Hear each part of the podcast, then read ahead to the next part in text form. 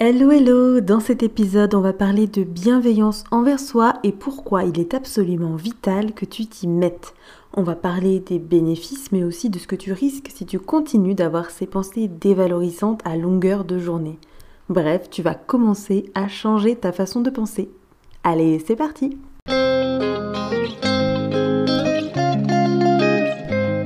Bonjour et bienvenue dans Serenity Please, un podcast inspirant pour les femmes en quête d'une vie plus sereine et épanouissante. Je suis Elodie Legal Pavard, coach sérénité minimaliste. J'aide les femmes à retrouver du temps pour elles, à déculpabiliser et à créer une vie alignée qui les fait vibrer. À travers ce podcast, je te partage des réflexions et des actions à mener afin de te défaire de tes croyances limitantes qui te bloquent dans une vie qui ne te correspond pas. Bienvenue dans cet épisode.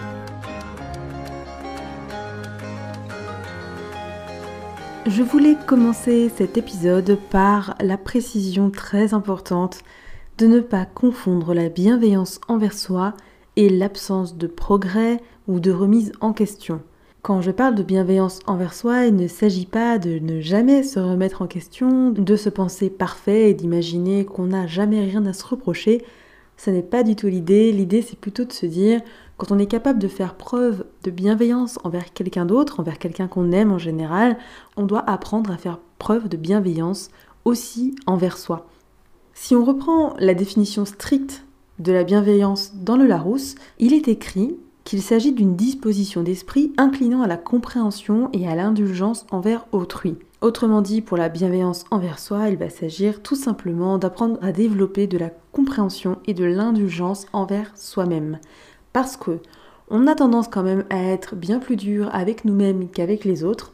Et je ne dis pas que ça n'a pas un minimum d'importance d'être exigeant envers soi. C'est important d'être exigeant parce que ça nous permet d'évoluer, ça nous permet de nous améliorer, ça nous permet d'apprendre de nos erreurs. C'est important aussi, mais il ne faut pas être constamment dans la dévalorisation, dans l'autocritique, dans l'auto-humiliation, parce que tout simplement, on ne va pas avancer grâce à ça, au contraire.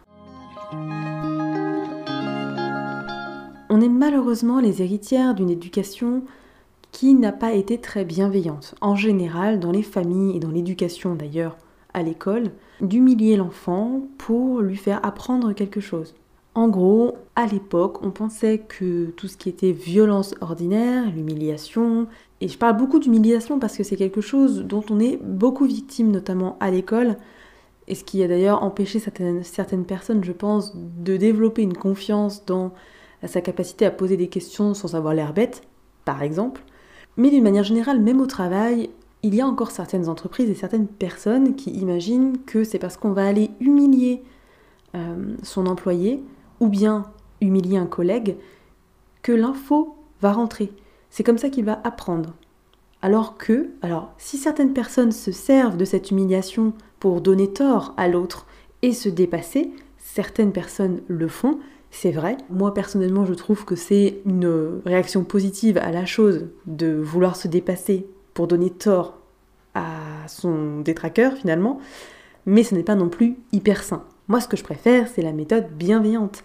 C'est se dire que pour évoluer, pour progresser, pour avancer, pour apprendre, tout ce qu'il faut, c'est de la bienveillance envers soi et la bienveillance d'autrui.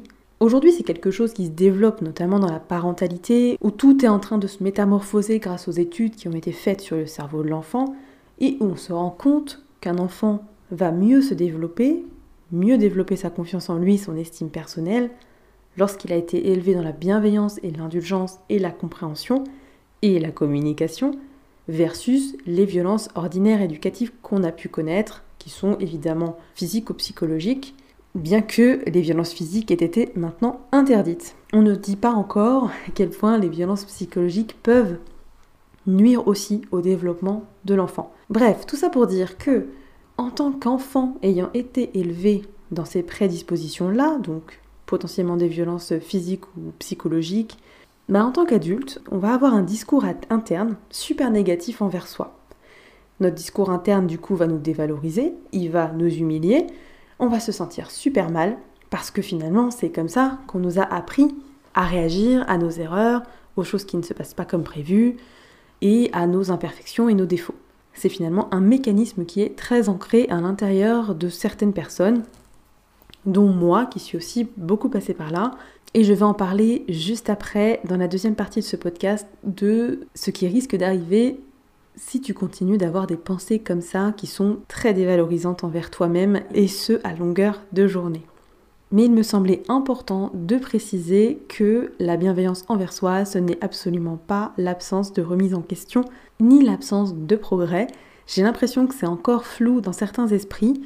Je peux recevoir d'ailleurs des commentaires sur Instagram parfois ou des MP où on va me dire euh, c'est en ayant cet état d'esprit là, donc de la bienveillance envers soi, qu'on finit par être une larve dans le canapé qui ne fait rien de sa vie.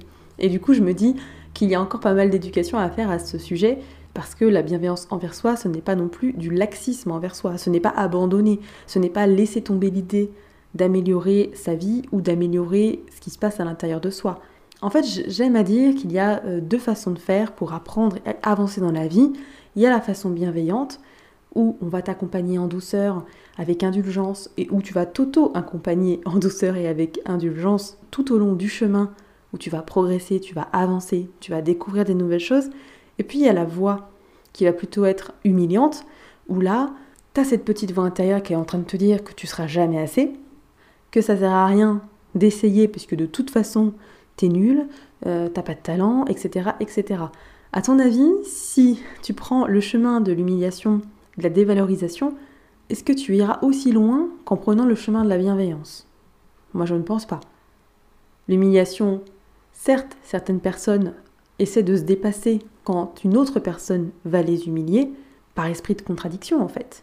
Mais quand c'est toi à l'intérieur, qui t'humilie toi-même, tu crois vraiment que tu vas te dépasser pour te donner tort à toi-même? Non, tu vas juste abandonner en fait. Ou tu vas juste te dire, c'est pas pour moi, je laisse tomber. La bienveillance envers toi, ça va te permettre d'aller plus loin et plus vite. Ce qui me fait arriver au deuxième point de cet épisode, c'est qu'est-ce qui va t'arriver si tu continues sur cette voie-là, si tu continues à nourrir ces pensées dévalorisantes? Alors déjà, je tiens à rapidement évoquer, parce que peut-être que tu connais déjà, mais sinon je ferai peut-être quelque chose sur le sujet un peu plus tard, mais les résultats que tu obtiens découlent directement de tes pensées. C'est le modèle de Brooke Castillo, si tu en as déjà entendu parler. Ce qui fait que si tes pensées sont négatives, dévalorisantes et sont tout le temps en train de te juger et te dire que t'es pas assez, bah le résultat c'est qu'effectivement tu n'atteins pas tes objectifs, tu es mal dans ta vie, tu fais des choix qui sont mauvais pour toi et donc qui t'enfoncent dans ce cercle vicieux. C'est quand même important que tu réalises que ce manque de bienveillance envers toi entraîne une estime personnelle qui descend, une confiance en toi qui descend, des décisions qui ne sont pas bonnes pour toi. Tu vas perdre même certainement le respect des autres autour de toi, et du coup tu ne vas jamais réussir à mener une vie où tu t'épanouis, puisque tu t'enfonces et tu restes dans ce cercle vicieux-là. Le manque de bienveillance envers toi, il te conforte dans toutes tes croyances négatives, limitantes et dévalorisantes. C'est parce que tu as ces pensées-là que tu agis d'une certaine manière qui te donne les résultats que tu as aujourd'hui, c'est-à-dire de rester dans un mal-être permanent ou quasi permanent. Ce que je voulais te raconter à mon sujet, c'est que j'ai commencé le développement personnel en 2015, quelques mois après la naissance de mon fils. J'ai traversé une dépression postpartum d'abord, et puis quand j'ai commencé à en sortir, je me suis dit que ce n'était pas du tout la vie que je voulais pour mon enfant. Je n'avais pas encore à l'époque assez d'estime personnelle pour pouvoir finalement faire ces changements-là pour moi. Je les faisais pour mon fils. Je les faisais pour qu'il ait une maman plus épanouie et que du coup il soit plus épanoui ou qu'il vive dans un, foyer épanouissant. Je ne le faisais pas tout à fait pour moi au départ. Déjà, la première chose. Quand on manque d'estime personnelle, c'est difficile parce que la motivation, elle est externe. Quand c'est son enfant, c'est une motivation relativement forte, ce qui m'a aidé moi à me mettre sur cette voie-là. Le problème, c'est que, eh bien, je me rends compte, en faisant la rétrospective, que six ans plus tard, je peux faire le bilan, que j'avais beau avoir les outils, les clés, les ressources, les formations, parce que j'ai dépensé des milliers d'euros pour pouvoir développer ce bien-être à l'intérieur. J'ai fait des formations, j'ai suivi des accompagnements, j'ai été chez des professionnels de la santé, et pour autant, ce mal-être ne disparaissait pas complètement. Alors oui, il y avait des progrès, c'est évident, mais ce mal-être continuait de revenir et de me tirer vers le bas et de me faire faire demi-tour et de me faire abandonner les choses qui étaient vraiment importantes pour moi. En gros, je me tirais une balle dans le pied de mes propres progrès à cause de mes propres pensées. Quand j'ai commencé à changer ces pensées, que je suis passée des pensées dévalorisantes, humiliantes, où je me sentais vraiment nulle, mais de manière très ancrée. C'était pas juste je dis oh là là, je suis nulle, dans l'espoir que quelqu'un me conforte. Du contraire, c'était vraiment un ressenti profond que j'avais, et ces pensées-là ont été transformées. Je ne suis pas toute la journée en train de m'encenser comme quoi euh, je suis géniale, etc. Mais simplement, j'ai développé de la bienveillance qui fait que quand je fais des erreurs, je vais avoir tendance à prendre plus de recul et à analyser les choses pour pouvoir éviter de refaire cette erreur, pour pouvoir faire autrement, pour pouvoir tout simplement en tirer des leçons. Au lieu de m'humilier parce que j'ai fait une erreur, alors que finalement l'erreur est humaine, eh bien maintenant j'apprends. J'apprends avec bienveillance. Je m'accompagne moi-même avec bienveillance sur tout ce chemin-là. Et je fais des progrès de géant. Tant que la petite personne dans ma tête qui m'accompagnait était dans l'humiliation et le t'es pas assez, je faisais des pas de fourmi, voire je reculais à certains moments, parce que tout simplement ce n'est pas la bonne méthode pour pouvoir évoluer et se sentir heureux. Et depuis que cette personne qui m'accompagne dans la tête est bienveillante, j'avance plus vite et j'avance plus loin. Il y a quelques années, j'ai créé un parcours sérénité, c'est-à-dire des étapes qui te permettent de passer du surmenage ou du burn-out à la sérénité intérieure et vraiment un épanouissement dans ta vie. Il y a différentes étapes. Ces étapes-là sont d'ailleurs détaillées dans mon guide gratuit 5 étapes clés pour passer du burn-out à la sérénité que tu peux attraper dans ma bio sur Instagram à serenity.therapie ou sur mon site serenity-thérapie.fr. Fin de la parenthèse. Ce parcours-là, y comportait jusque-là trois ou quatre étapes. La première étape, c'était de prendre du temps pour toi. La deuxième, d'alléger ta charge mentale et ton planning. La troisième, de supprimer le superflu autour de toi et de faire du tri dans ta vie. Et la dernière étape, c'était d'apprendre à lâcher prise et à laisser aller. Ce parcours-là, il fonctionne. J'y suis passée, des clientes à moi y sont passées, il fonctionne. Mais j'ai compris qu'il était plus laborieux de traverser ces étapes si on n'avait pas avant fait un travail sur ses pensées. C'est pour ça que mon parcours sérénité a récemment changé et qu'aujourd'hui l'étape 1 n'est plus de prendre du temps pour toi, mais de travailler à changer tes pensées. Parce qu'une fois que ces pensées seront changées, ou en tout cas seront sur la voie du changement, tout le reste du parcours sera beaucoup plus fluide. Parce qu'en fait, à l'intérieur de toi, cette bienveillance va t'aider à avancer de manière sereine, confiante et en toute légèreté. C'est pour ça qu'aujourd'hui, je te parle de ça, je te parle de ces pensées bienveillantes. C'est la clé ultime pour pouvoir amorcer un changement durable sans être dans la souffrance et sans y laisser ton estime personnelle de côté. Les bénéfices de la bienveillance envers soi-même sont nombreux.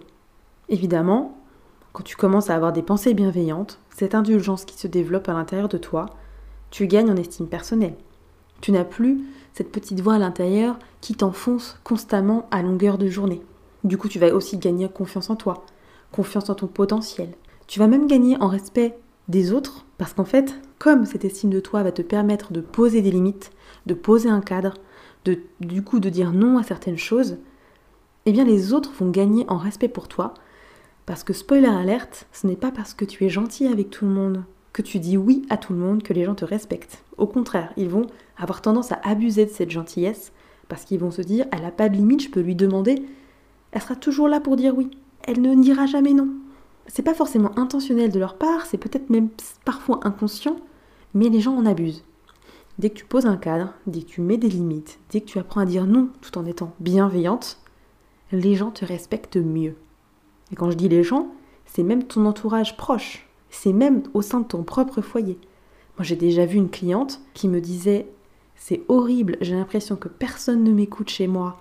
J'ai l'impression que quand je dis quelque chose, tout le monde s'en fout et mon conjoint ne me soutient pas, mes enfants me calculent pas ou mes enfants en ont rien à faire quand je leur dis que j'ai besoin d'une pause ou que je suis fatiguée.